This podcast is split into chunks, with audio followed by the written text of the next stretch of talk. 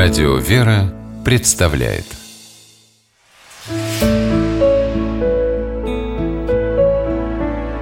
Пересказки. Сватовство мышки. По мотивам японской сказки. Поселились как-то в амбаре мыши и зажили припеваючи. Всего у них было вдоволь И риса, и пшеницы, и проса, и бобов. Не было только детей И вот, наконец-то, родилась у них мышка-дочка. Подросла она и превратилась в мышку ослепительной красоты. «Наша дочь – первая красавица в Японии», – рассудили отец с матерью.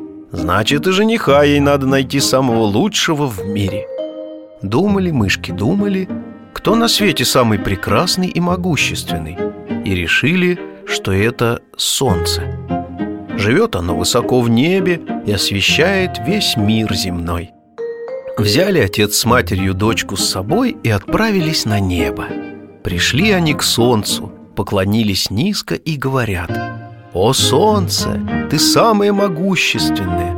Просим тебя, возьми нашу дочь в жены!»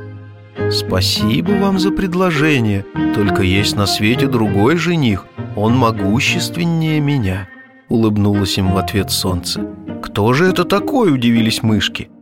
«Облако», — отвечает солнце. «Сколько бы я ни старалась светить, через облако мне не пробиться». Пришли тогда мышки к облаку и попросили его стать женихом их красавицы-дочки. «Благодарю за предложение», — говорит облако, «только есть на свете другой жених, он могущественнее меня. Это ветер. Подует он и гонит меня куда хочет». Отправились мышки к ветру. Приходят к нему и говорят «О, ветер, ты самый могущественный на свете!» Просим тебя, возьми нашу дочку в жены Спасибо вам за предложение, говорит ветер Только есть на свете другой жених Он могущественнее меня Не может быть, удивились мышки Кто же это такой? Утес, ответил ветер Сколько бы я ни дул, а не могу его сдвинуть с места Пришлось мышкам пойти к утесу и сказать «О, утес, ты самый могущественный на свете!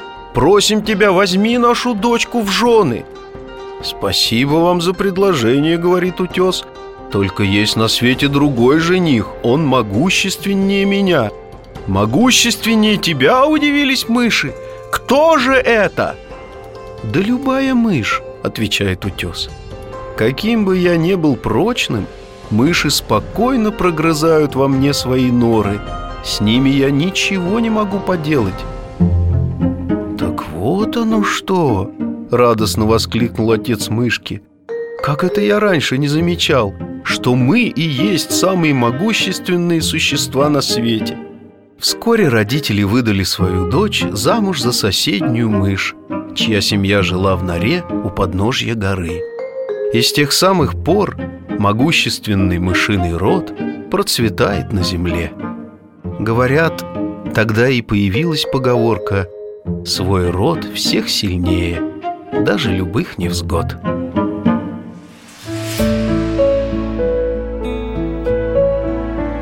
Пересказки